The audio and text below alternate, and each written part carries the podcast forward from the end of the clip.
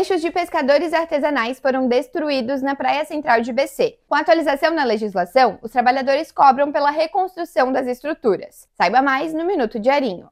Tá rolando uma bronca entre os pescadores que trabalham na Praia Central de Balneário Camboriú e o prefeito Fabrício Oliveira do PL.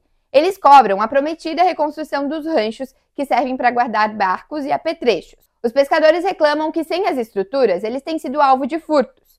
Os trabalhadores também dizem que a atividade é desvalorizada no dia a dia, apesar da pesca artesanal de tainha ser patrimônio cultural e material de BC. Antes da Lei do Patrimônio, aprovada em 2019, os ranchos só podiam ficar na praia entre maio e junho, que é o período de safra da tainha.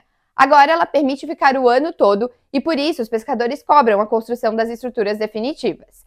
A prefeitura justifica que os ranchos dos pescadores estão contemplados no projeto de reurbanização da nova orla da Praia Central. A construção deve começar na próxima etapa da obra. A nova estrutura já foi projetada em um modelo padrão. Os pescadores dizem que esperam ser chamados para discutir como serão os ranchos. A prefeitura não respondeu se prevê alguma medida alternativa aos pescadores enquanto os ranchos definitivos não são construídos. Leia mais em diarinho.net. Com oferecimento Tony Center Motos.